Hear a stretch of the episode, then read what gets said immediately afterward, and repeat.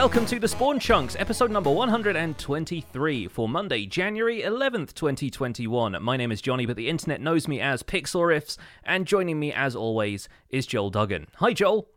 Hello, sir. And if you are new to the podcast and you're wondering why we sound so chipper, it's just because we've just spent about 15 minutes talking about Chinese food, shakshuka vegetarian meals, and planning for the long winter months and our refrigerators. And if you'd like to hear more of that conversation, you can get the render distance, the extended version of the podcast, over at patreon.com slash the spawn chunks. It's one of the benefits to our patrons.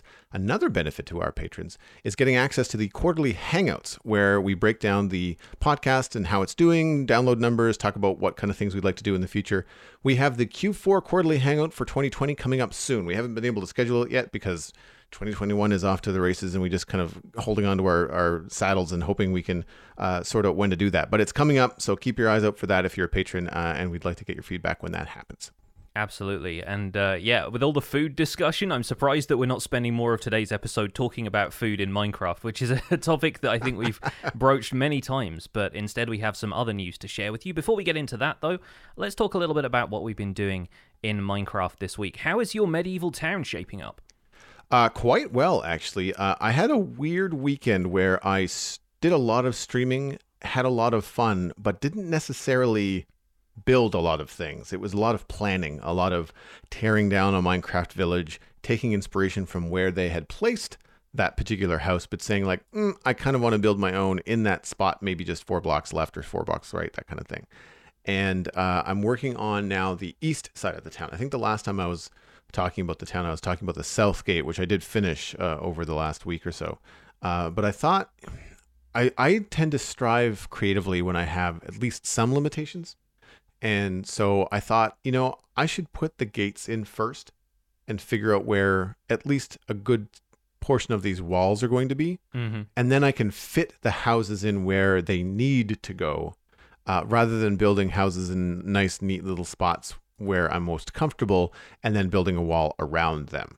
Uh, I'd, I'd, much rather have it feel more lived in, um, things being built on top of them, having a little bit more history, etc. Uh, and so I um, am using the um, Xaero's Minimap and World Map tool, uh, which is a, a, mod for Fabric, uh, doesn't really affect gameplay so much. It just makes it so much easier to plan this stuff from overhead. Mm-hmm. Saves my viewers on Twitch from me flying around like a madman with rockets, trying to say like, "Does that look good?" As you're flying by at 200 miles an hour, and you, yeah, right. you can't really stop. Uh, so, so this that's helped a lot. Uh, I've planned out a town square. I've started um, taking tips from Whip uh, and mapping up some footprints. I'm not doing it all at once. I'm kind of doing it bit by bit, uh, just because it's more fun. I think that way for for both me and viewers, but uh, it's it's one of those things where it's really cool just to throw up a little frame, like just a little wire frame of a house, and realize, oh, cool, this is going to frame this street. And then if if I put the keep in this town where I have originally planned it, I'm trying to also frame these streets so that when you go down a street and you turn a corner, like there's the giant keep, like off in the distance, framed by buildings on your left and right, you know, trying to figure out paths of the eye. I treat these things an awful lot like paintings, you know, compositions and photographs and things like that when you're going through them.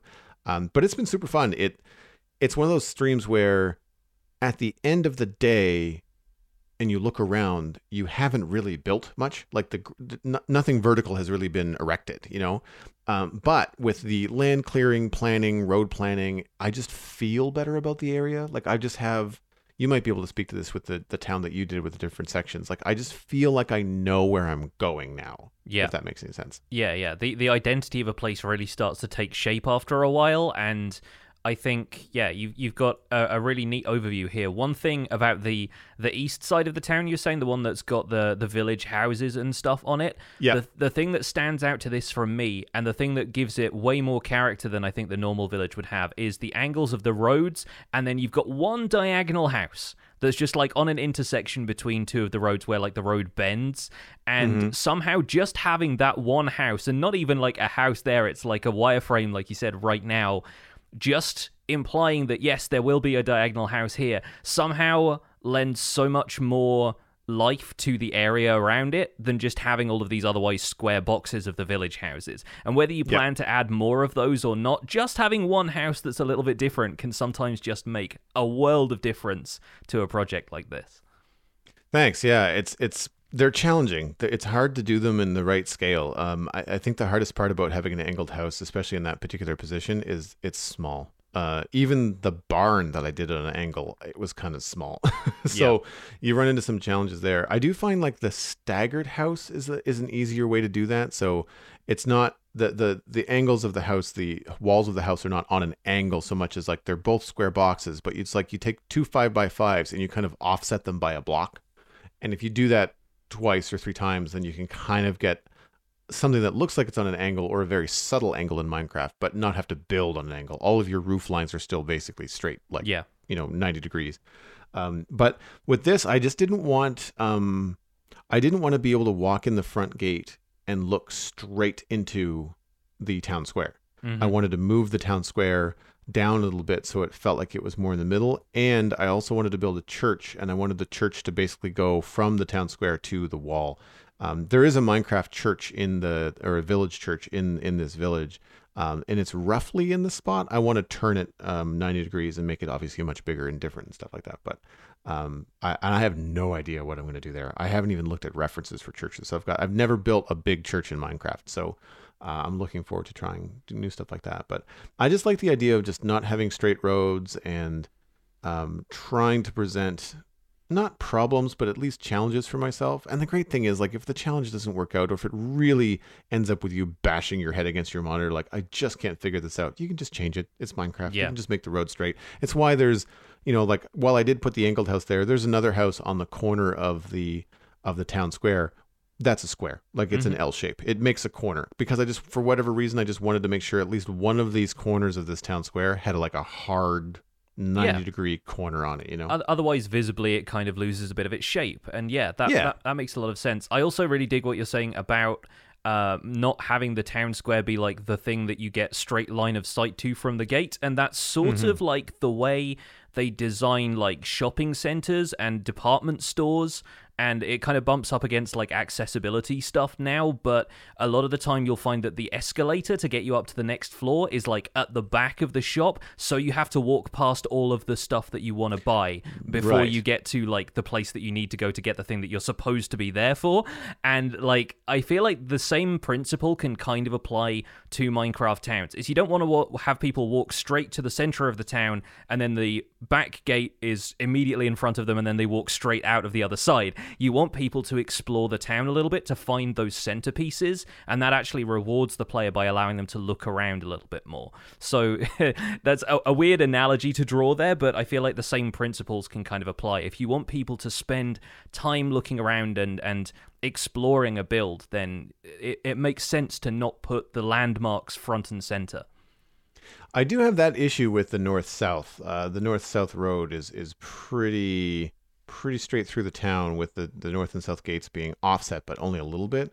I think the only saving grace there might be the fact that the river is going to be a good kind of like diversion yeah. Uh, that runs parallel to the road. So at least there'll be something visually to kind of pull you left and right. Plus there'll be the big keep on the hill and stuff. But yeah, and yeah, you've got, you've got roads that kind of they curve and turn a little bit, and so it's not yeah. like you know it, it, it, directly in front of you. It's not like symmetrically in front of you. I think. No, yeah, it's not not a not a grid. Although it would be kind of cool to experiment with. Um, you know, a lot of old cities in the world started off as military, you know, installations, and so there's a military grid downtown, uh, and then you've got um, the, the the the garden pattern street planning since as modern times come over like cul-de-sacs and stuff like that get farther away. But like halifax where i live you know downtown dartmouth it's an old military town from the 1700s so like it's a downtown grid. Uh, and it'd be interesting to kind of experiment with that in something larger in minecraft where you might have a grid at a port but then the farther away you get the more squirrely you know mm-hmm. and, and ornate things could be. Yeah definitely so what have you been up to man I am doing a bunch more work in my Minecraft RTX world because I really wanted to get the house done that I started last week, and it came together super well. Uh, I've just started on the interior of it, and this is where the Minecraft RTX stuff is really going to shine because there's there's some really interesting interactions between what is rendered as light and what is block light in game. And those do not always overlap. Like, I, I think I talked about this briefly last week, but jack o' lanterns have a front face that's obviously the pumpkin cutout that the light shines through. And in vanilla Minecraft, just in default graphics, they have a global illumination all around them. They they they tend to emit light omnidirectionally. And in RTX, they only emit light from the front face, where the cutout is. And so you can use those not only as directional, almost like spotlights, but you can also hide them in the floor, even under carpet, and you can hide other light sources under carpet as well. And the, the light won't show through. It doesn't render any visible light to the player, but still lights the rest of the world, or the, the, the room around them in this case. So what I've done is I've put uh, jack o' lanterns underneath the floor of this hallway that I built as the entry hallway to the house. And there's just a long carpet there, and the rest of the hallway can be completely dark. And it's still like lit up and spawn proof. So what I end up doing is putting redstone lamps in the ceiling and having a light switch by the door. And suddenly that seems like a much more practical thing to have because normally you'd be worried about stuff spawning inside of there if you turned the lights off. but then this way it can actually be like you know a functional light switch for the player so I, I, I have a couple of screenshots that i'll put in the show notes of the hallway with the lights on and off and it actually feels like you're walking into a more real house as a result because you can just look to your right and I've uplit the light switch with a uh, shroom light I think in the end and so you can look to your right you see the light switch you turn the light switch on boom suddenly the hallway is there and without those overhead lights you also can't see into the recesses where the doors are so you it, it kind of encourages you to turn the lights on so that you can see everything around you as opposed mm. to just making sure it's like a functional uh, lighting thing for for mob proofing purposes. So there's there's a couple of details of this that really stand out to me, and it's the kind of stuff that I want to experiment a whole lot more with because being able to separate lighting from mob spawns is something we've talked about in the past and something that I know a lot of people want. And in this case, we're not really doing that, but we are hiding the fact that there is lighting in the area for some parts of it. And so, beyond just having control over the color of the lighting, it's allowing us to have control over how light or dark something is without having to, you know, build on a mushroom island like a lot of people tend to do when they want to uh, to play around with light. Uh, the last thing I'll say about this build is that having a luminescent mushroom, having a, a, warped fungus by the door, it sort of feels a little bit like a nightlight. But that's one of the standout details of this for me is being able to have this like soft red glow coming from a recess by a, a painting uh, in on on the wall, and it just it feels like a lot more alive to be able to play around with subtle lighting details like this, and not worry about zombies spawning in my house while I'm away. So this is a warped mushroom. Warped yeah, it's a, it's a warped fungus. Yeah, from from warped the nether. fungi. And so is that in RTX? Is that native to give off light, or is that a texture pack that you've? Uh, added? I I I think, I mean, it, it's all based on texture packs anyway. Um, I don't know right. if in vanilla Minecraft they might be like lightly bioluminescent. I will look that up because I know like regular right. mushrooms, the brown mushrooms give off a light level of one. Oh, um, do they? Oh, yeah, they do. It. I mean, it's it's subtle, and you wouldn't really care to mm. use it for anything because it's only a light level of one. It's not functionally very useful. Um, mm-hmm. But if you just look at warped fungus, I think it might have like a slight Okay, apparently it's not luminant in the in vanilla Minecraft. Uh, so of all the mushrooms that would be, you'd think it would because it looks like it has parts of shroomlight in it. You know? Yeah, yeah. It's got those kind of like little orange uh, mm-hmm. blobs to it, and and I like the fact that the the texture pack maker, in this case Kelly's RTX is the one I'm using, has put in elements like that. There are still a few things missing, like sea pickles don't seem to give off any kind of light even when they're underwater. But again, those are block light still. And so right. that that could be kind of interesting to use in the same way that jack o' lanterns have been to conceal lighting in certain areas rather than, um, you know, have it be present all of the time. But then there are there are some blocks, obviously, like I mentioned last week with the um, lapis, redstone, and emerald blocks that are not native light sources from just the vanilla game, but have been programmed in this texture pack to give off certain colors of light as, as far as rendering it goes for the player.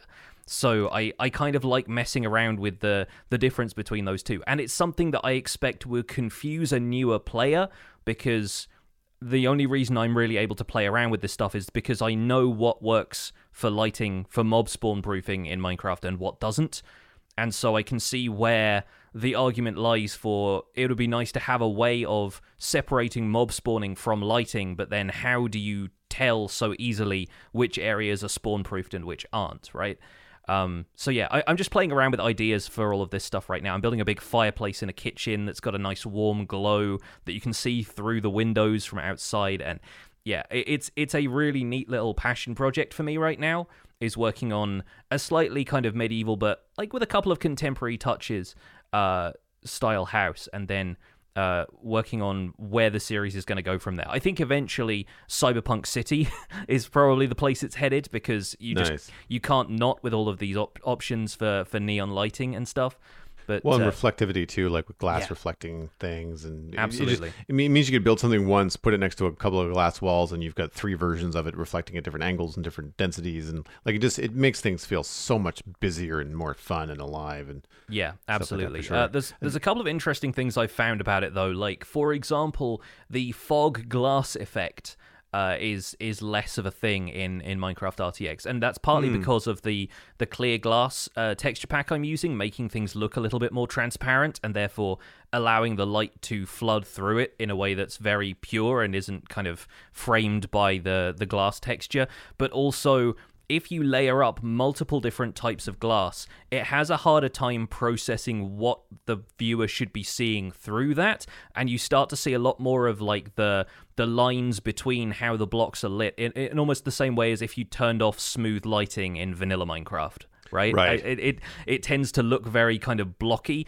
at a certain point and i think that's the game just trying to process like okay so this is supposed to be filtering that but then that's supposed to be filtering what's beyond it and it just kind of layers up in a weird way that sort of breaks the the immersion a little bit uh, but somebody asked like how does that fog effect look and you know could, could you layer up glass and have something similar and i expect the effect is more to be found in uh, you know the reflectivity of materials than i think messing around too much with the the translucency of them yeah, and I would think too that I mean in RTX, um, achieving that kind of like glow from below, you just have to put something glowy at the bottom. You you don't need necessarily the glass effect. Like you're I, what what I think of is the uh, phenomenon you pointed out a, a, week or two ago, which is the clouds being lit by a lava source mm-hmm. that they're close enough to. Yes. So if you want a, a ravine to have a green glow from the bottom, um, just put you know, one filter of green light at the bottom and then just have bright lights and it'll just go up the walls and achieve the kind of look that I think people just get used to that fog effect. And really, it's just a, um, for the lack of a better way to say it, a poor man's way of getting this kind of look, you know? Mm-hmm. Yeah. Yeah, it really is. Um, outside of that, though, I'm still working in Java Minecraft on my usual series. I've uh, done a bunch on the Nether Hub in the survival guide. I'm looking forward to installing a few more biome dioramas around that, but that's all cleared out. And I also broke a bedrock hole in the nether ceiling with a radius of about 7 so i now have this 14 block wide circle directly above the center of my nether hub so that i can get rid of the minecart elevator that was just still poking down from the ceiling that took me up to my gold farm and now once i clear out the rest of the netherrack in there which i'm probably going to do tomorrow it will just be a hole straight through from the center of my nether hub up to the sky of the nether, basically. Uh, Man, and how long did that take? About nine hours, Joel. About about nine hours. I did it over two streams, and then I just chuck another stream on in the background, and I did the rest of it off camera because I just thought, oh, it's it's so repetitive. I would have done the netherite beacon all over again uh, and mm. had a hmm. better time because like bedrock breaking methods there are some that are 100% reliable there are some that are less so and i was using one of the ones that was a little bit more materially efficient like only using one tnt at a time but had a slightly lower success rate. And so you're constantly kind of wondering have i done this right? Like is it working? Has it just glitched out? Am i not going to see it work again when like you've tried the same thing six or seven or eight times and it still hasn't broken the bedrock? And then you get the one that works and you're like oh okay i was just like just had to wait for it to to be on the right tick cycle or something. I don't know exactly how the method works. It's uh, the RaysWorks method uh, of breaking bedrock but yeah it, it was um, it, it was it was a chore, uh, but yeah. I think the the overall effect will be quite cool, and it'll mean I get to tidy up the one loose end from the uh, the surroundings of my Nether hub, which is going to feel very I, good.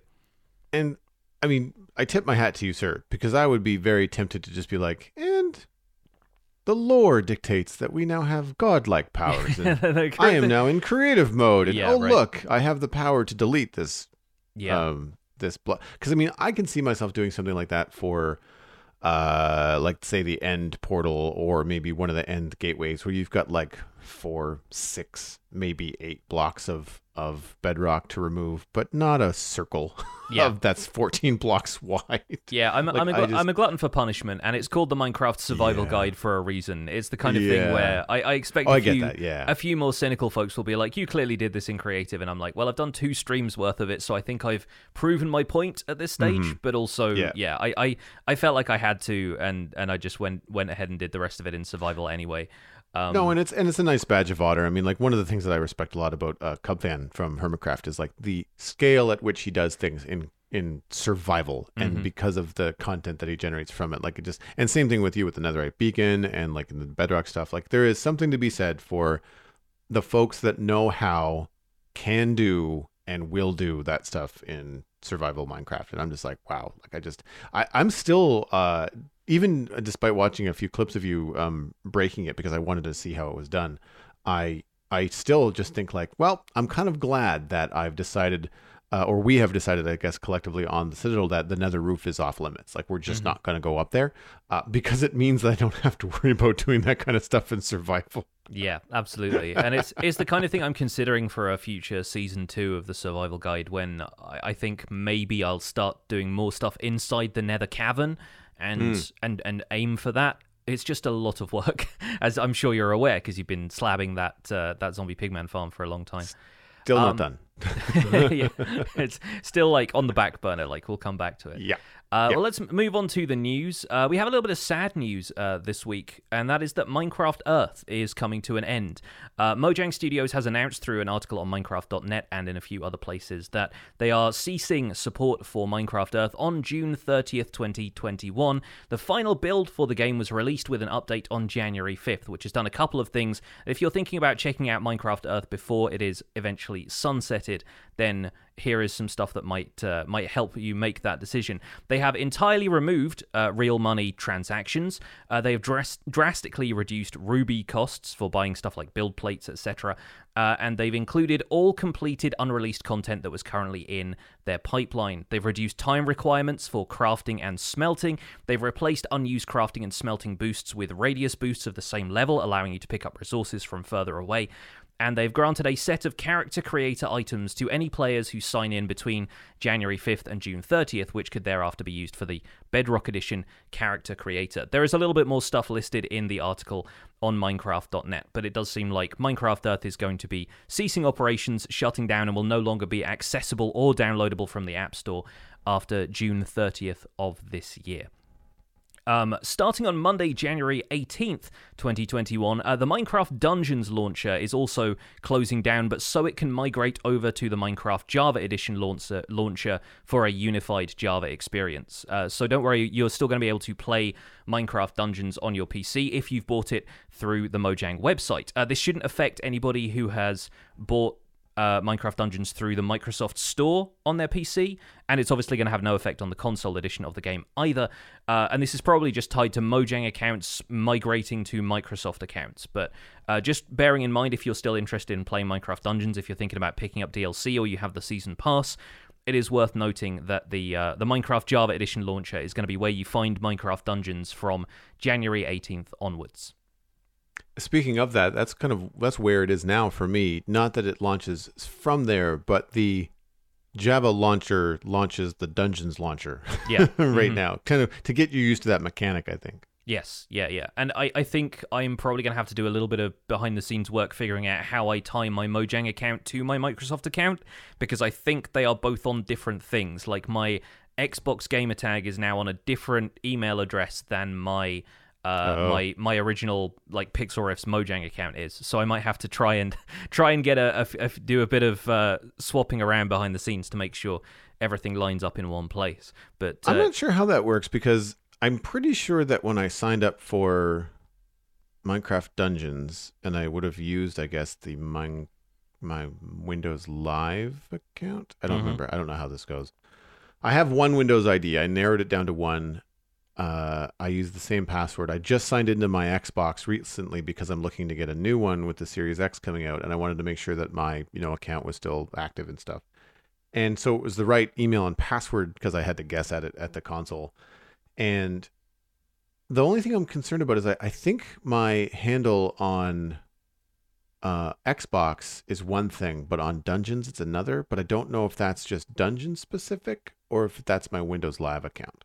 Yeah, I'm not I'd sure. Have to, I'd have to go back and check.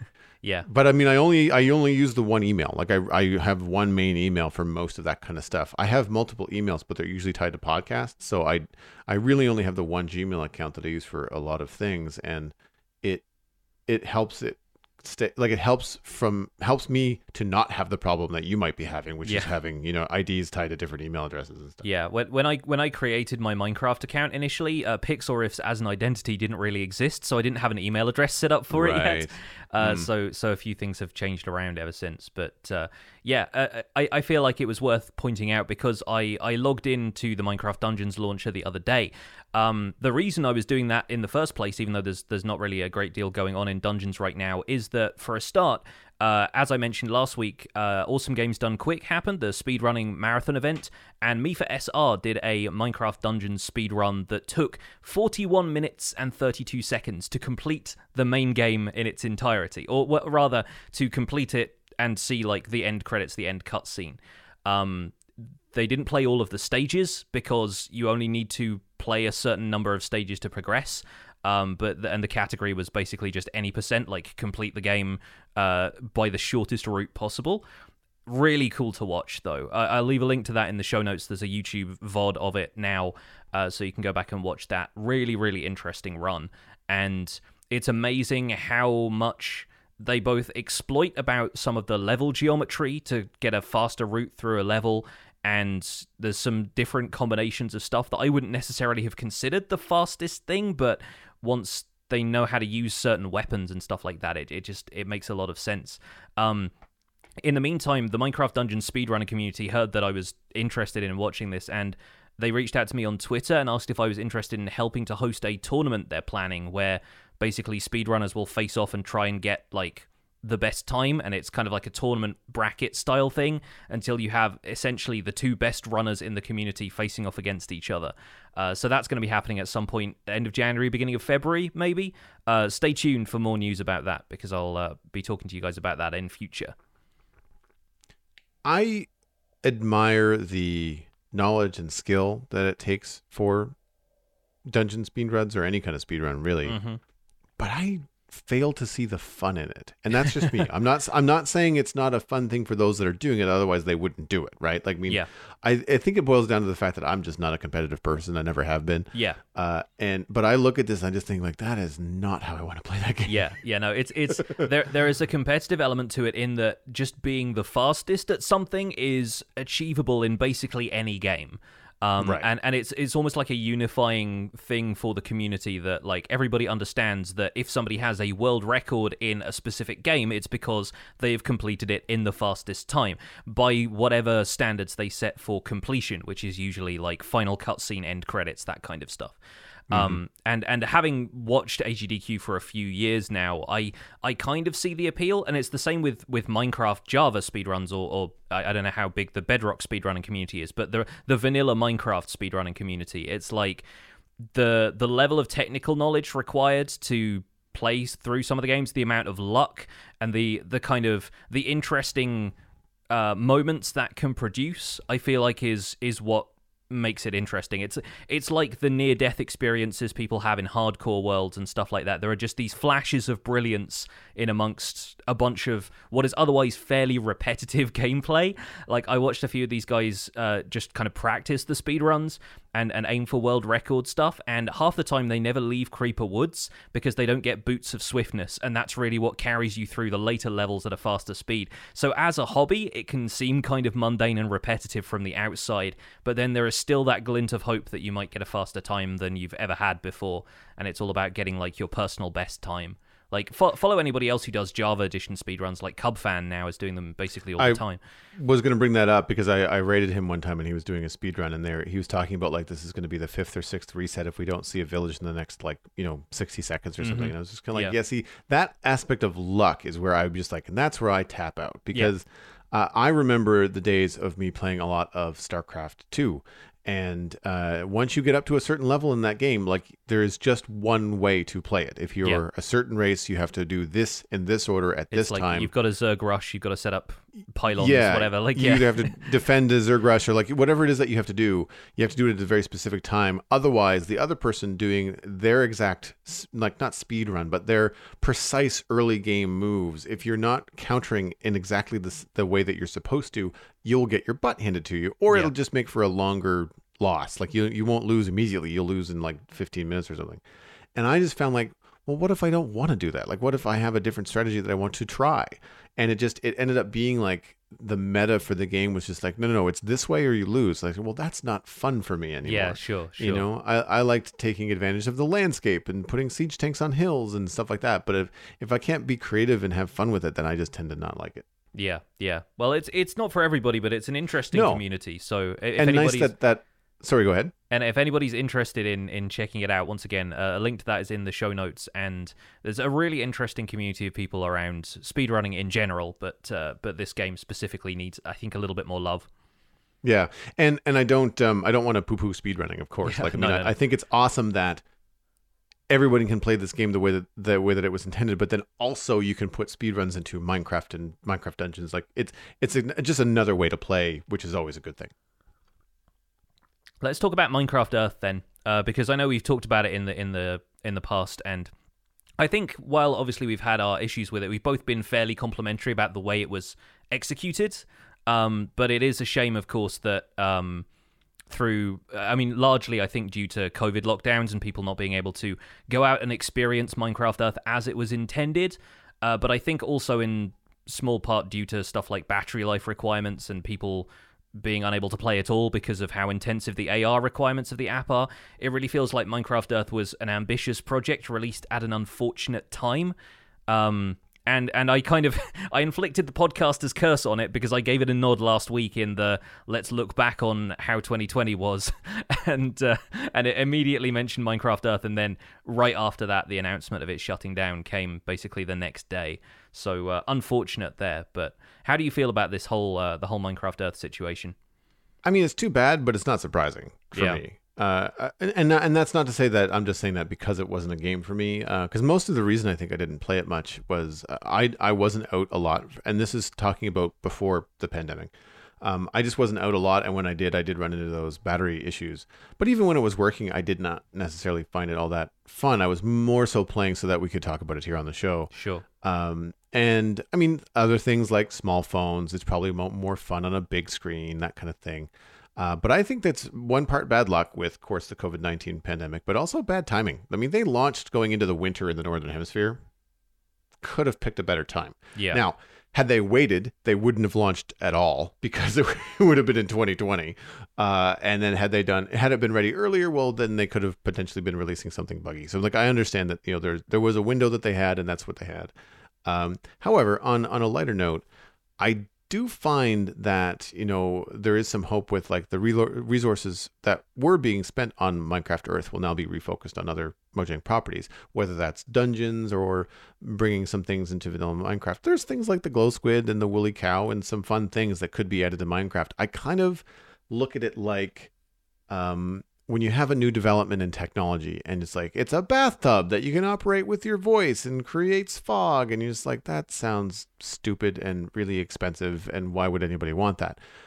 But that's a proof of concept right? Like it's it's not that product that is necessarily going to be uh, adopted into the technology world but it's how that product might work. So things like how minecraft earth works the kind of things where they thought hey in minecraft earth we don't have to be beholden to this oldest time Java bedrock community. We can actually just throw spaghetti at the wall, like the glow squid, like the woolly cow, see what sticks, change the color of chickens, add some different stuff, and have fun with it and experiment.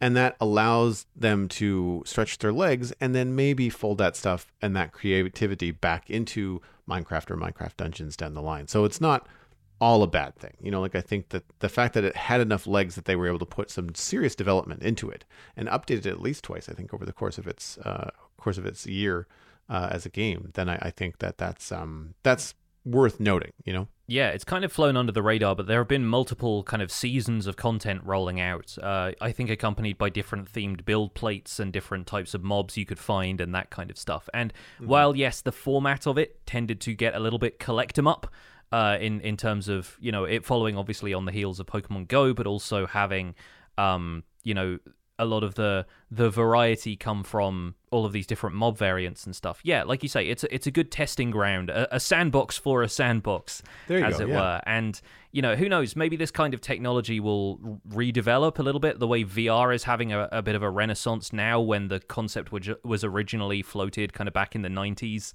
Um, and and when it sort of starts to recapture everybody's imagination again, maybe AR makes another appearance, and maybe we see something else. If not the same as Minecraft Dungeons, then maybe another fork in a different direction. We'll uh, we'll see.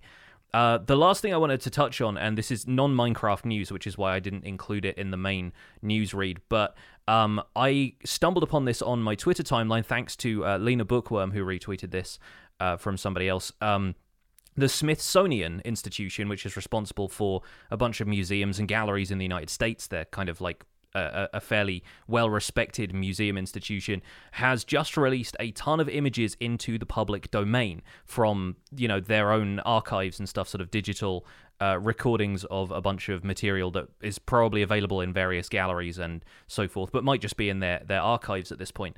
Um, they've released a ton of images and uh, all of this can be used by artists and educators without attribution.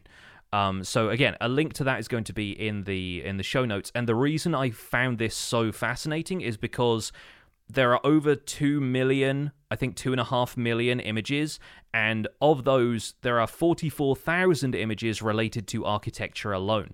You can filter by topic and choose architecture. You can even filter it into subcategories from there, like dwellings, cityscapes, interior decoration, religious buildings. Uh, there are a bunch of subcategories like that. And there are, there'll be a few other things that I think will also apply, but I think this is a really neat resource for anybody who wants more reference material for Minecraft builds, which is something that we've talked about previously and something I've talked about wanting to get into this year is studying architecture more. Um, a lot of these are going to be black and white pictures. A lot of them are older pictures of, of buildings that were, you know, erected in the, the late 1800s or early 1900s, that kind of thing, when obviously color photographs are not that common, and a lot of these are for archival purposes. But you'll stumble upon some really interesting stuff there. Uh, just looking through the architecture filter, there are a few things that are like unrelated, like portraits and stuff, but literally everything else is a, a front shot of a house or a, a, a building in the middle of a city or a cool landscape. And I feel like it comes across as really neat Minecraft inspiration if you've got the uh, the right point of view on it. Oh man, I mean, this is a great find. I it took me 10 seconds to find like three things I want to build in Minecraft. Yeah. It, like I, I went down the road of classical architecture, which is going to be in the realm of drawings instead of photographs. It's going to be artist renderings and pen and ink drawings and and um, uh, pencil sketches and stuff like that. I Think the kind of thing you might have seen if someone's talking about like you know Leonardo da Vinci's sketchbook, that kind of mm-hmm. stuff. Uh, which is great because it, it gives you like already an interpretation of the thing. You don't have to think about like lines and space and and and stuff somebody has already taken care of that for you as to what's important in the design. Yeah. Uh, so if you're looking to do some classical architecture maybe aqueducts or or big arenas or or um, big arches with um not cul-de-sacs but like um circular can't remember what those are called not naves but like there's the open courtyards and things like that that have walls and statues around them. Like man there are some beautiful drawings in here. Uh just from again i spent literally 10 seconds it was incredible. Yeah, the the one thing I will complain about as far as this uh, as far as this site goes is the layout of it is one of those things where you have to scroll down and click show more and it loads more on the page instead of having to like go from page 1 to page 2 to page 3 and so eventually mm. you're just hmm. loading like 500 plus images onto the same page. So it might get a little bit difficult to scroll through everything to find the thing you want. But then again, it is the kind of thing where if you see something, just drag it onto your desktop or into a pictures folder or something, and you'll have that later, and you don't need to worry about attributing it to the specific sources, all of which are there on the Smithsonian website if you want Yeah. them. Um, but but super cool, and I think it's really really neat that all of this stuff is now out there in the public domain, and we can potentially use it for more Minecraft inspo. Nice. Moving on into email this week, uh, we have a couple of emails coming in to spawnchunkmail at gmail.com. Please use that email address. First one comes from Paul Bo Baggins, our content engineer member, or one of our content engineer members. Uh, powdered snow, sorry, powder snow, protection, and frozen caves. Hey, Jonny and Joel, as I was listening to a discussion about powder snow in episode 121, I had an idea for powder snow. What if Mojang added a frozen cave, potentially found in mountain, biomes? The entrance could be uh, through a powder snow trap, and perhaps the cave could contain a stray spawner or loot chests that contain the quote unquote Snowwalker enchantment that Sam C mentioned in his email on episode 121. On that note, I also think Frostwalker would work to quote unquote defend against powder snow, in that it might freeze over the top layer of snow and let you walk across. Across it safely. I wish you and the entire Spawn Chunks community a very chunky new year. Paul Baggins. I am already well ahead of you on the chunky new year. I have some work to do to work off my Christmas pudding. Uh, I uh, I also want to give a nod to Mojang for yet again uh, naming a block in Minecraft that is constantly autocorrected by any kind of spell check. Mm-hmm. So powder snow without the ed is the correct block name, but every time I type it. uh, my my spell checks wants to change it to powdered snow, uh, both of which are grammatically correct, I guess, but only one is the correct block name. So I apologize for going back and forth on that. At least it's not another uh, Shulker situation where Oh, like my jeez, my yeah. phone doesn't know what to do with that. yeah, I, I've nearly sworn at some family members talking about shulker boxes. Uh, I think that uh, the idea of stray spawners, specifically like in mountain biomes or something frozen, uh, is a great idea. I like the idea. I mean, because it's not, it's still a skeleton spawner. Like you're just going to get the same drops, but it just adds a nice little fun flavor to it, right? Mhm. Uh, I think that would be really cool. Um, a stray thought, yuck, yuck, yuck. I wonder what cave or mountain generation will look like in frozen tundra, plains, or ice spikes biomes. Like I haven't, I've only just thought about mountains and mountain biomes being different. I haven't thought about any of the other more vertical biomes and how they might change with the caves and cliffs update. So, uh, very curious to see how that might uh, might change things. Because can you imagine like an ice spikes biome that borders a mountain biome in the new mountain biome? Like how that might look. I, ice spikes going up the side of a mountain, perhaps. Oh, absolutely, yeah. Um, I already really like what ice spikes do. If there is any interesting terrain in the neighborhood, there is. Uh, I don't know if it happens as much anymore with some of the other tweaks that have happened to terrain generation, but I definitely saw one a while back where one of the ice spikes basically pierced an overhang and went straight through from the ground underneath it to the top and and and, and up through the the side of it almost like this enormous like spear tip had come up through the ground and yeah stuff stuff like that always looks really really impressive. Even though it's probably just a quirk of terrain generation it's still super fun. And so yeah if if you had some of the ice spikes rising up the side of a mountain that would be really cool looking.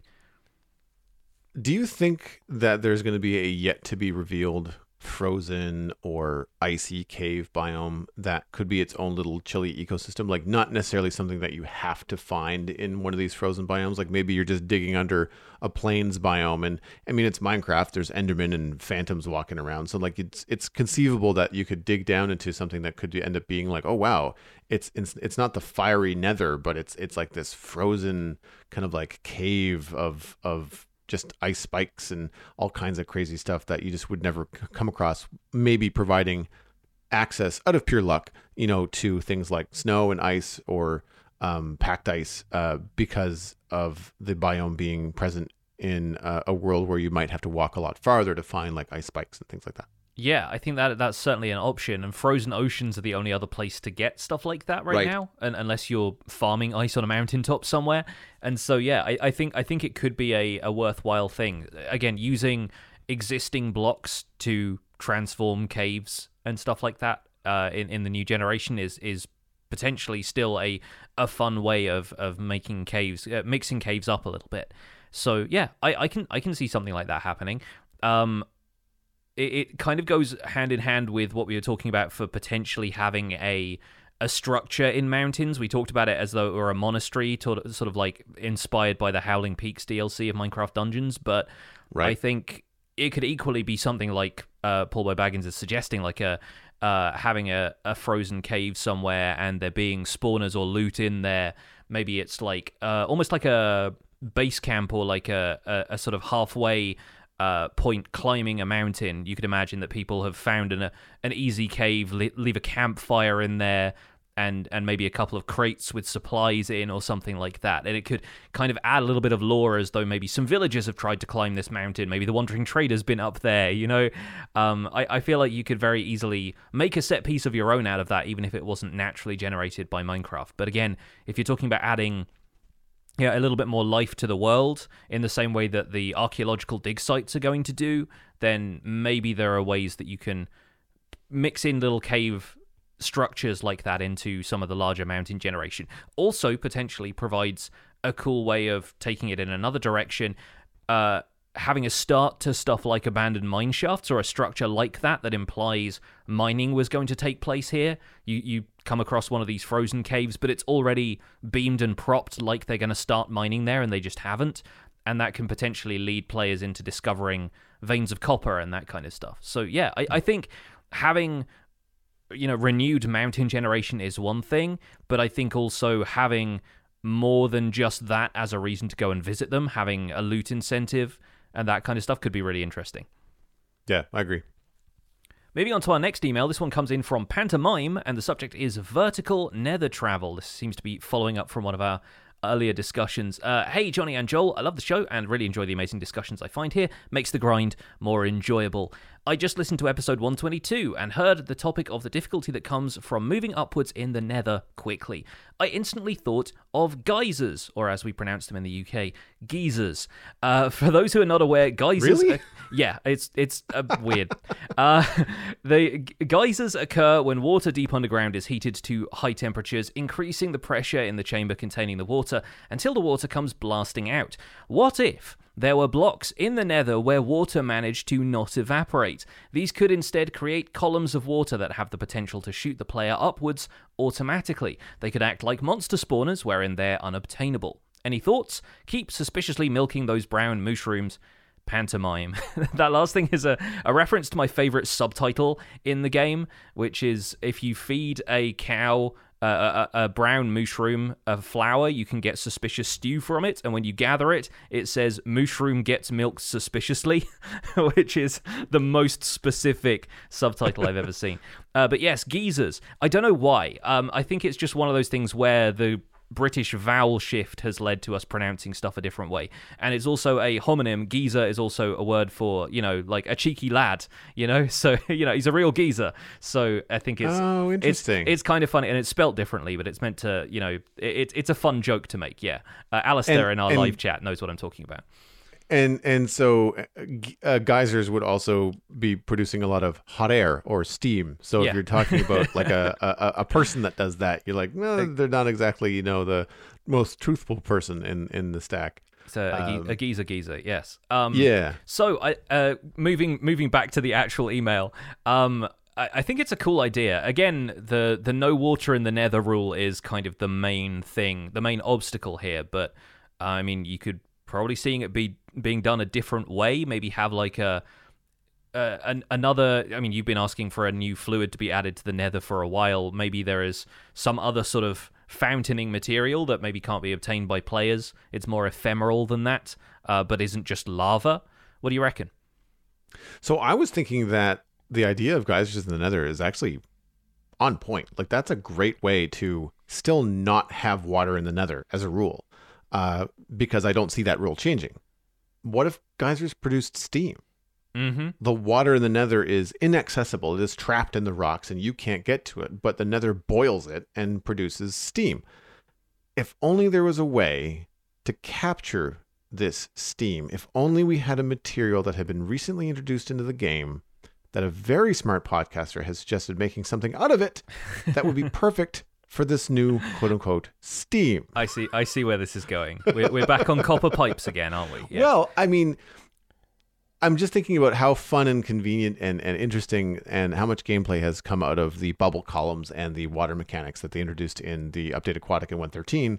And then if you think about adding steam uh, into the nether, so instead of moving things around with water, you're moving things around with air yes. you know, or or wait, not air, but steam, and like essentially, you know, airflow, uh, creating uh, the opportunity to throw items into an, a steam vent and have them go up or left or right, depending on how you've conducted, you know, that sort of thing. I mean, maybe they don't give you one item that does it like a pipe. Maybe you have to build a pipe out of glass, just like you have to build a waterway out of glass. Um, but I think that would be really cool in order to, you know, to allow some sort of item transportation in the nether uh, or in the overworld, because if I don't know whether this geyser would be like a location, kind of like a um, ruined nether portal. You know, like there are things that occur in the world and you can you find them and tear them down. Uh, if a geyser is something that you could find, or I guess a, a better um, parallel would be um, what are they called? Geodes. Yeah. So geodes, there's going to be a certain number of blocks that you can remove, but also some that you can't. Uh, in the way that uh, in vanilla Minecraft and survival, you can't pick up a spawner. Uh, and I think that this would be a neat idea in that if the Steam was available, but you had to go to it, you couldn't bring it to you. Uh, you could um, maybe you could somehow. Um, it would be neat if you could pick up a block, whether a block would be emitting steam or a block would be naturally dormant, and then it would only uh, have steam if you heated it up. So like you'd have to put these geyser blocks on top of lava in order to get them hot enough to do anything. Yeah, Uh, I, I'm, I'm thinking it could even work in the same way as you have uh, basalt being produced automatically by having lava sources next to soul sand and blue ice. There you go. know? Yeah. the, the kind of thing that it, it takes a little bit of work to manipulate that kind of thing. But then once it can be used to the player's advantage, you could theoretically set this stuff up anywhere, but not necessarily just bucket it up and place it down. Um, there's the the- Exactly. the, long-running restaurant industry prank of sending the new guy down the road for a bucket of steam, you know, and, then, and then bringing it back and being like, "It's empty. Go and get another one." Um, yeah. but yeah, I think it'd be um, it'd be interesting. You could certainly get a lot out of um, elytra travel that way. Instead of requiring fireworks, you could have like players riding effect- effectively thermals, which you'd imagine would take place in the Nether anyway. But obviously, the mechanics aren't in place for it. Um, Yep. And it could be as much of an obstacle as it could be a convenience after a while. But imagine setting up your Nether hub around a set of geysers that you could then use to ride steam all the way to your destination without having to use fireworks. I feel like that could Yeah. be a really interesting innovation in Nether travel.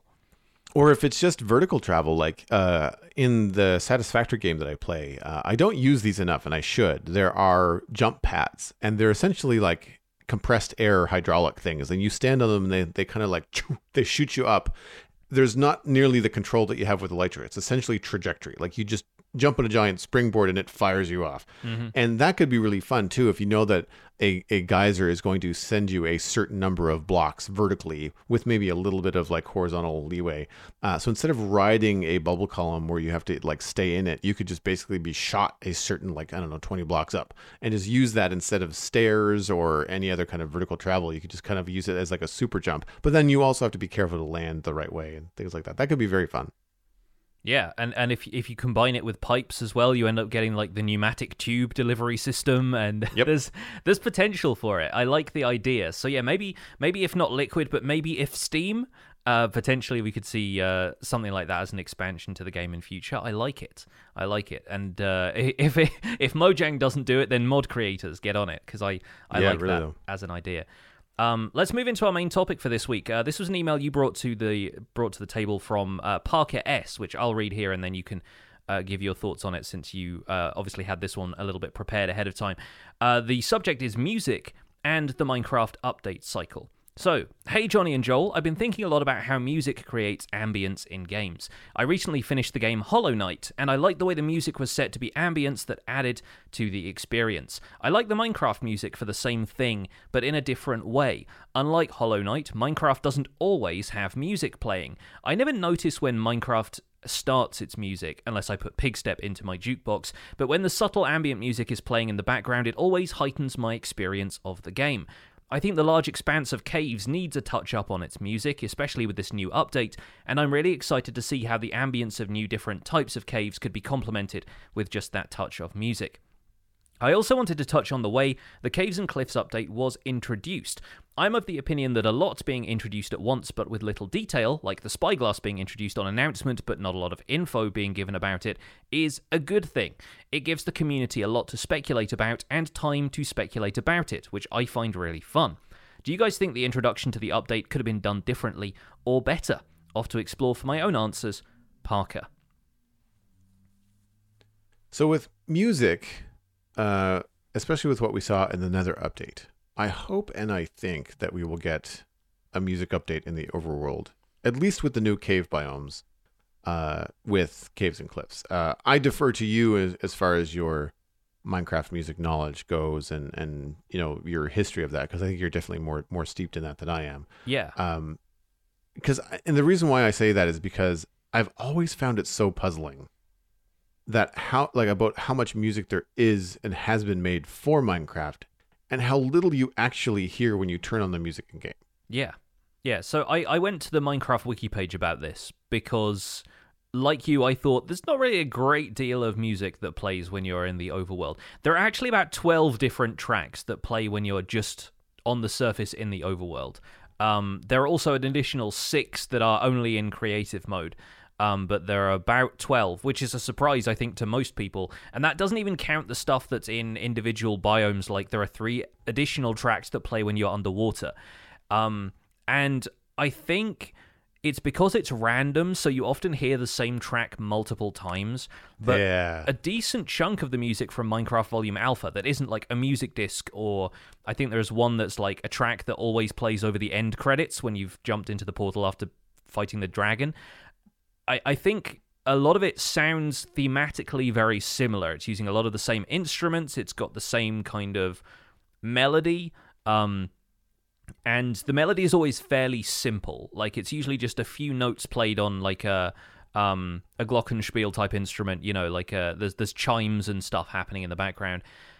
And I think you just it, it all sort of tends to blend in. As Parker was saying in this email, you almost don't notice it sort of subtly fading in in the background and so you don't always attribute it to okay it's playing a new piece of music that I've never heard before. Let me memorize that.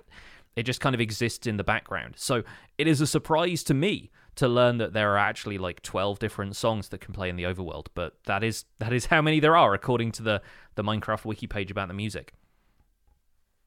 I think it's the random thing that gets me because I definitely feel like I hear the same 3 to 4 tracks. Yeah yeah. And and there's I think there might even be a couple that are just almost like follow on from the previous tracks. Like if you played them in sequence, there would be more of like a musical story happening. But because you get one for maybe like three minutes at a time before it fades out again, then you always tend to hear the same ones. Um, and if not music for the cave update, then I think ambience definitely. I would love to walk into a dripstone Oh, cave yeah. and actually hear drippy cave ambience. Um, Yes. and personally, I mean, uh, you may be the same here, Joel. I, I don't normally play Minecraft with the music on because if I'm live streaming, there is usually music from a music player in the background. Uh, you and I both use Pretzel, I think, and then Yes. um like during videos it'd make for some kind of awkward cuts because if i you know mess up what i'm saying if my you know brain doesn't move as fast as my mouth does and i'm trying to do some commentary and i have to make an edit then the cut ends up taking into account the entire video including the music that was playing at the time and so without kind of fading the music into a different section and ending up like overlapping some of that stuff, the music's going to sound really disjointed because suddenly it's going to cut to a different note playing in the background. Um, so Yeah, I, I don't tend to play with music on most of the time anyway. I would imagine the majority of players do, though, because a lot of people are going to be playing on, you know, tablets and consoles and so forth. They're going to be playing more casually anyway, because, you know, the Minecraft mm-hmm. player base is not made entirely of content creators. And so I expect a lot of people are playing with the music. So it'd be really nice to hear some new music for the cave biomes just so that folks can uh, can get the full experience of it. And I played with music when I was not a content creator, like when I was learning to play Minecraft and working on like Snake Mountain and my original kind of world and exploring that. I absolutely had the music on and and enjoyed it. Like there was lots of I really enjoyed the chill vibe of the game and the music kind of went hand in hand with that. Um, like you, I don't play with music on um, because uh, I don't have it on during my stream. I do use Pretzel during my breaks, but I I don't have it on during the stream because I do end up repurposing the VODs later for yeah. potential YouTube things. Uh, haven't done that for a while. I'm returning to that this year, but for the longest time, I just wasn't able to record separately. So I was actually editing my VODs down into like 20 minute episodes. And again, for that reason, like having the music out of it um, was would be great. I don't know, uh, and you might know the answer to this in terms of the licensing around the Minecraft music. Like if you're playing the game and creating YouTube videos, as so many people do, where you clearly make money over, uh, out of them would you then be able to use like the Minecraft soundtrack and put that in the background later, like as a, as an editor? Like, would you be able to take some of those tracks, provided that you bought the soundtrack? Would you be able to then put them in because technically it's the same music that would be played in the game? Yeah, I think video game music is one of those weird gray areas that still exists mm. in copyright law. Like, I've definitely heard a few people say that they've been flagged for using Pigstep in their videos or streams. Um, and that may be because Pigstep is also and a lot of the Minecraft music is now on Spotify, and so it registers mm. depending on what music libraries they are comparing it to for these automated checks. It might register as a, a copyrighted track that is not necessarily licensed free to use in that version, but maybe through other licensing it is. I know a lot of people tend to play like video game music or video game remixes when they stream other things. Um, and I think that I I don't know if there's a specific clause in the Minecraft license agreement that allows you to use the music in particular if it mentions the music specifically, but of course Minecraft comes with the uh, the part of the license agreement that says you can make uh, you know video content or stream this game as long as it is your own work like as long as you are commentating over yeah. it or you're doing something unique if it's not just like i don't know copying basic Minecraft gameplay with no commentary or something like that. Um, yeah, and yeah. I think that's that's really just to kind of to to cover them for any liability that might result from people thinking this was you know generic Minecraft footage from Minecraft themselves. But uh, yeah, I, I don't know where music falls in that. It's a, a bit of a weird grey area, especially with a lot of copyright law tightening on folks who stream on Twitch and, and make YouTube videos right now. Yeah. Because I've seen, I mean, I've seen people that stream with Pretzel or some other royalty free service. There's several out there um, for uh, Twitch, and they keep the music playing during their Minecraft, you know, streams. Uh, and then I've also seen people that do something completely different where they're doing a Minecraft stream and it's medieval building, it's very thematic, uh, and they've got video game music playing from, say, Skyrim right yeah. which is a beautiful soundtrack but because it's a video game soundtrack you know they're they're either not going to or less likely to be flagged from from Twitch to say like, oh, you can't listen to that because like, what if you were playing Skyrim? like, you, you know, I don't know whether Twitch looks at the game being played and the category you're in versus the music that's being played or not. Uh, I don't know how in depth. I, I doubt it honestly. Um, but um, it's cool to kind of layer music into Minecraft. I find that you know music in, in any game, uh, as uh, Parker pointed out with what was it, Hollow Knight. Um, it, it plays a big role, and in a lot of ways, because of the way that you know we play without music, I kind of feel sad that uh, I know I I don't have the ambient or the music um, playing in the Nether, the new stuff. I've barely heard it because I've just because when the Nether update came out, I was very much into being a content creator, and so I don't hear that nearly as often. Um, I do hope, uh, similar to like the basalt delta with like the cracking basalt and the static and um i i think there's actually some decent sound effects in is it the crimson forest in the nether? Yeah. Um but like having stuff like that in cave updates and different cave biomes like you said drip caves like but what does a lush cave sound like? What does a cave that we've not seen sound like? How echoey and cool do those massive caves sound like? Like that that I think is going to be really cool as far as ambient sound, not so much music.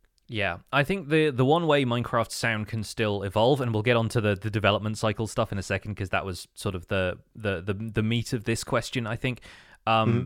I think is having sound effects react to the environment more, which I think is a lot more complicated when it comes to Minecraft because obviously, like the player is in control of their environment a lot more than they would be in another game. So making a cave where your footsteps echo as you walk across a stone floor would be pretty cool. But then, how does the game react to you then remodeling that cave to be smaller? like, it couldn't be biome specific, it would have to be environmental, and that involves the game making a lot more right. checks about what's happening in your environment right now. But mm-hmm. um, yeah, it, it, it could be as simple as like if there is a block over the player's head, then assume they are in an area where their footsteps would echo with a certain amount of reverberation. Um, it, it might not work for all environments, but I think that's one way the sound of Minecraft could still change a little bit beyond the ambience and stuff they've added. Is start to add a little bit more realistic, uh, reflective sound and uh, and sound sort of interacting with the environment a little bit more. So moving on to the Caves and Cliffs update uh, and how it's being, I guess, rolled out in terms of how early we've heard about a lot of the features and yet how little we know. Um, the uh, Parker mentioned the spyglass. Uh, I, you just earlier this week mentioned um, the archaeology aspects of Caves and Cliffs. Um, as I mean, I'll speak for me. I'm sure. I mean, feel free, obviously, to chime in whenever, Jonny. But like, as someone that podcasts about Minecraft, the ambiguity of the development cycle overall is good for us because it just means more conversations, more speculation, you know more things to talk about when someone you know, when they drop an image or an announcement or a title of something and you kind of go what is that? And then we have to like we can dive into a couple of episodes of like our own personal knowledge of minecraft our listeners personal knowledge of minecraft what they bring to the table and what they think something might be happening. Um, it can be a bit frustrating when all you have to go on is just an image or an idea that Mojang presents without at least some functionality either mentioned or at least have a hands-on in a snapshot. It's it's fun to speculate, but I find that the longer that I, I podcast, especially when it becomes like a professional thing, I want to remain factual. Like I don't want to because because we do report news on the show, um, we just have to be careful in how we frame things that we talk about and making sure that we're mentioning this is just my thoughts or my spin or my guess, as opposed to stating something as fact or in a way that sounds factual when we're we have nothing, you know, to go on other than just whatever Mojang has put out there. Um, so while it's fun to f- speculate, I find that it's kind of hard. You have to walk that line between what could it possibly do, what will it likely do, and what will it actually do. Mm-hmm. Uh, I like to think that we're pretty good on the show in thinking like Mojang, you know, quote unquote, and specul- speculating what would happen inside of that box. You know, like inside of those, you know, time in versus reward out versus does it meet the spirit of Minecraft? Is it just a one block solution? Because they don't do that. And players think they want that, but they really don't. Like stuff like that. We tend to not go down those lines. I think for our speculation conversations, we tend to kind of like think, okay, well, this is what I would want but this is probably not going to happen. But if it was, like, how would it be framed in like the Minecraft world? Yeah. Um, you know, that's kind of like where I land on speculation. Like, is that how do you approach it? Yeah, I'm I'm on board. I, I think it's it's nice to know about some features with different levels of depth. I think this is something that we we kind of overlook a lot of the time, but in the Minecraft live announcement, we've had so much stuff that is okay, we know a lot about what this feature and is and what it's going to do primarily, and obviously, like the the details of that stuff get worked out through the development process. So we know the warden is going to be there, and it's going to hear you, but it can't see you, and it's going to be just a really tough monster. But then it comes out during development that they're friends with axolotls or rabbits or whatever. The there's like a little bit of extra detail always gets layered on that adds some some extra stuff, and and largely that is often just community response to certain features. I think that's the key part here is how much the community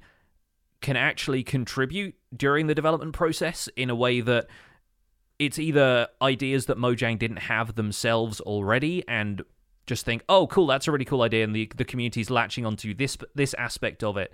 We can take it in that direction, or it's ideas that they have had already, and they just get their suspicions confirmed about, okay, this seems like what the community wants, um, or doesn't want. Yes, exactly. Um, and there there are a few things though that don't even get mentioned and then turn up as surprises.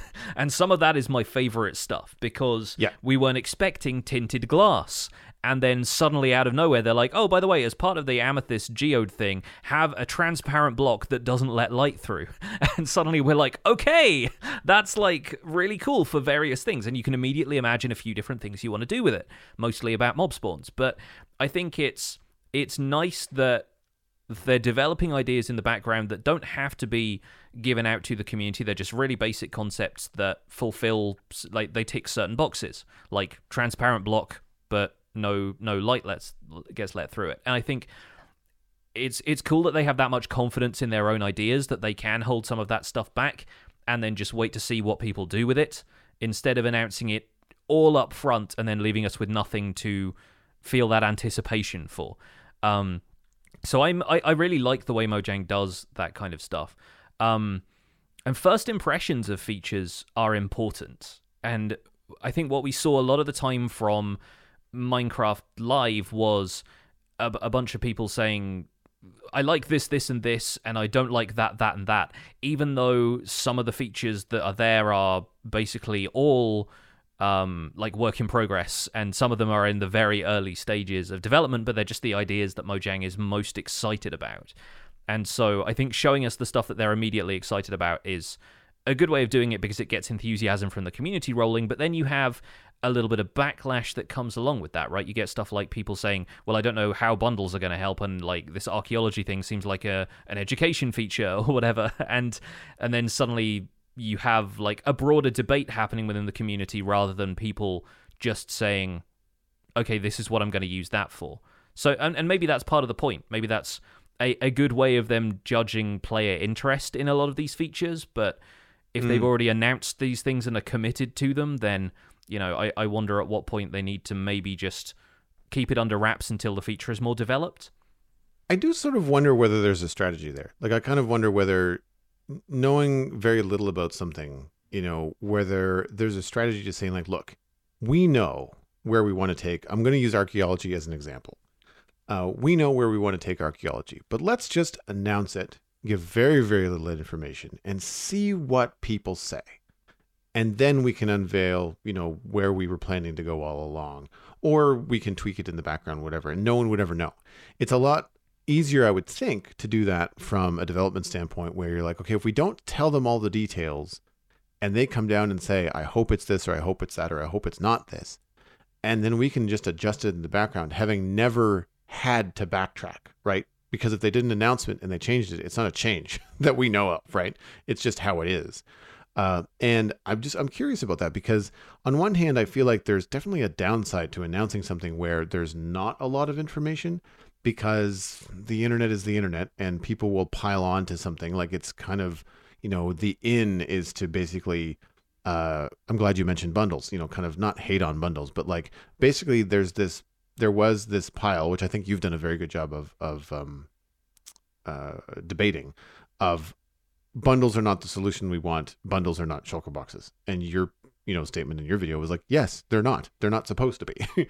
But there was this pile of of internet you know um i guess back not backlash but like um, feedback that was like well these aren't what we want them to be. It's like no because mojang's not going to give you this one you're not going to get a creative inventory you know in survival. Like that's just not what's going to happen. And i think that when you put something out and not release enough information about it then that becomes like a problem for the downward spiral of like if it's something that people don't like or enough people don't like, then everyone will start to jump on that bandwagon and I'm guilty of it. Like I, I'm not very excited about archaeology, but I have to kind of like wheel myself back and say like I don't know anything about it. Archaeology might be the one way to make one of the coolest new things in the game that we have no idea what's coming. Like you said uh, with uh, tinted glass, you know, like there could be something related to archaeology that I want, and I have Yeah. no idea. Yeah. You know, at which point I might have to deal with it in game or want to deal with it in game. I don't know, so I can't come down on it.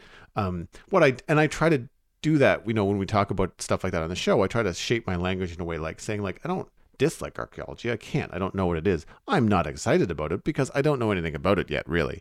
Yeah. Um, and I think that's kind of like where you have to gauge, you know, your interest and excitement in the way that you provide feedback or conversations, not you specifically, but like, you know, the general us, the Minecraft player.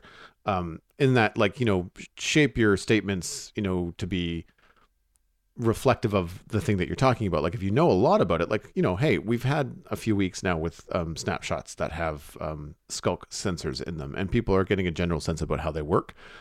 I mean, my general feedback is that they're pretty cool.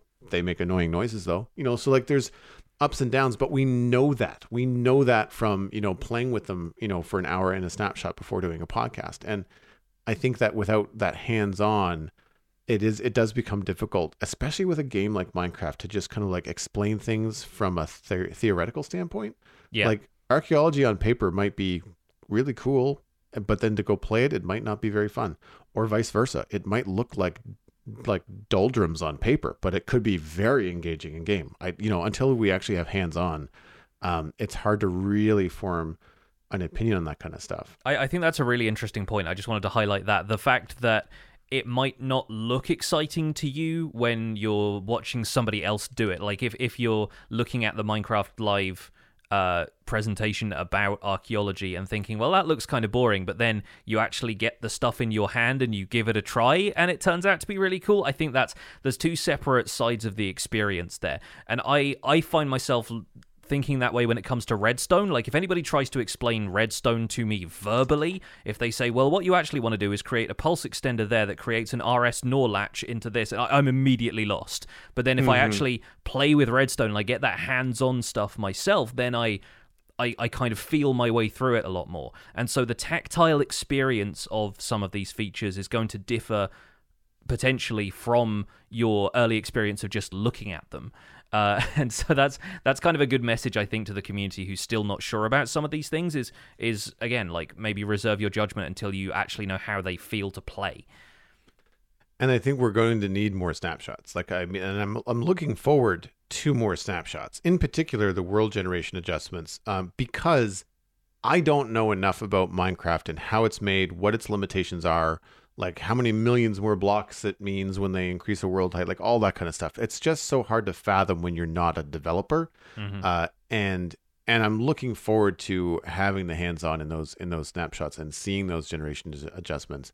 And I'm hoping I mean, I, I don't see them releasing more than one snapshot a week unless they're like, you know, hot fixing a crazy bug, you know, where Yeah. it crashes people's worlds and things like that. Uh, but I'm hoping that, you know, as they ramp up in 2021 and everybody at Mojang gets back to work and, and, and they decide to start releasing new snapshots, I'm hoping it's going to be a regular thing. Now, sure, yes, selfishly, that does give us a lot of stuff to talk about on the podcast. Um, but I think that this long tooth in the development cycle for Caves and Cliffs is just going to be uh, it's going to give them a lot of feedback. It's going to get them, uh, you know, it's going to get a lot of criticism, constructive, you know, and otherwise, um, going back to Mojang, and and that I think in the end will just end up making a better update for for everyone. Um, Yeah. When did they say it's coming out? Summer 2021, which could be as late as August, right? Yeah, it's like it could be as early as June or as late as August. So Right. we we we have a lot of time to wait in the meantime. And obviously, Mm-hmm. yeah, as as far as this show goes, we're looking forward to to getting into this stuff. But I, I feel like this it was good that this email came out at a time when we didn't have a new snapshot to talk about. It was kind of a Yes. a timely one. And um I want to do the the responsible adult thing. Although if you're this far into the podcast, you're probably a more patient person, so you probably understand uh, where I'm coming from here. But uh, it's worth taking the opportunity to remind people that the developers are not just developers they are human beings and they they often have to take time to do other things i only bring this up because some of the developers have had to quite publicly uh, remind people via twitter that they don't work during holidays um, and it, it's easy for us because Um, you know, we're creators ourselves, but I feel like sometimes people get this false impression when you're dealing with this blurred line between recreation and work. Uh, people can often assume that folks who are working in fun fields like game development all they want to do is develop the game. Uh, they are employees, um, and and while I'm sure many of them are passionate about their work, it is still work. And once they're off the clock, I expect they want to just do something else. So if you're thinking about demanding snapshots from the developers, have patience because patience is going to lead to this being a better update, uh, hundred percent of the time. Um, and they've already announced when it's going to come out within you know a three month range, but still, like if we are looking at potentially a six to nine month wait until we get the uh, the full release of the Caves and Cliffs update, then that's a lot of time. But that's also a lot of time for us to give our feedback in a constructive way and hopefully see some really cool features coming out of Minecraft this year. But that seems like a good point to wrap up this episode of The Spawn Chunks. You can find more information about the show and links to some of the stuff we've talked about today at thespawnchunks.com. The music for the show is composed by me, and The Spawn Chunks is proud to be a listener supported podcast. If you're getting some value out of the show, consider putting some value back in by visiting patreon.com slash thespawnchunks and joining our community. Pledging there at any level gets you an invite to our patrons only Discord chat, where right now folks are listening to this show being recorded live. And you'll also be able to get us closer to our next milestone goals, which is more hangouts like this one, except we'd just be chatting about Minecraft and what everyone in our patron community has been doing. Uh, we're currently at 216 patrons, which is another increase from last week. Thank you so much to the new folks who have hopped on board. And special thanks go out to our content engineers General Patton 82, Greener Canuck, Hunter 555, Jumbo Sale, Paul Bo Baggins, and Yitz for your support on this episode.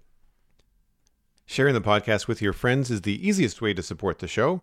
It's free. You can find us at the Spawn Chunks on Twitter and Instagram, but personal recommendations are by far the best way to share the podcast. Just poke a friend in the arm from a safe distance, or maybe even just eh, like a mime from across the road and say, hey, you should listen to the Spawn Chunks and let them know where they can go to listen. You can subscribe for free on iTunes, Spotify, Google Podcasts, and YouTube, really wherever you get a podcast. You can contact the show at spawnchunkmail at gmail.com, and you can find the RSS feed linked on the spawnchunks.com and the patron only RSS feed is on the Patreon page, and that's where you can listen to the render distance, the extended version of the podcast.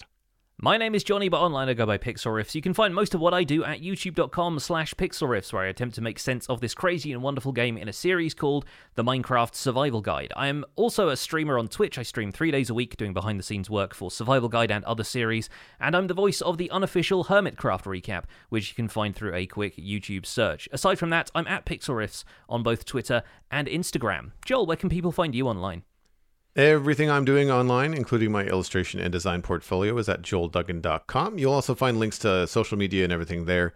The Citadel Cafe is my other podcast, all about sci fi and fantasy entertainment. You can find that at thecitadelcafe.com. This month, we are welcoming Stephen ESC as my new permanent co host on the show. Uh, we talked about Detective Pikachu and Wolfwalkers this past week, and you can look forward to more from Stephen uh, the first Monday, or sorry, the first Wednesday of every month going forward. I'm really excited about this. It's going to be a lot of fun.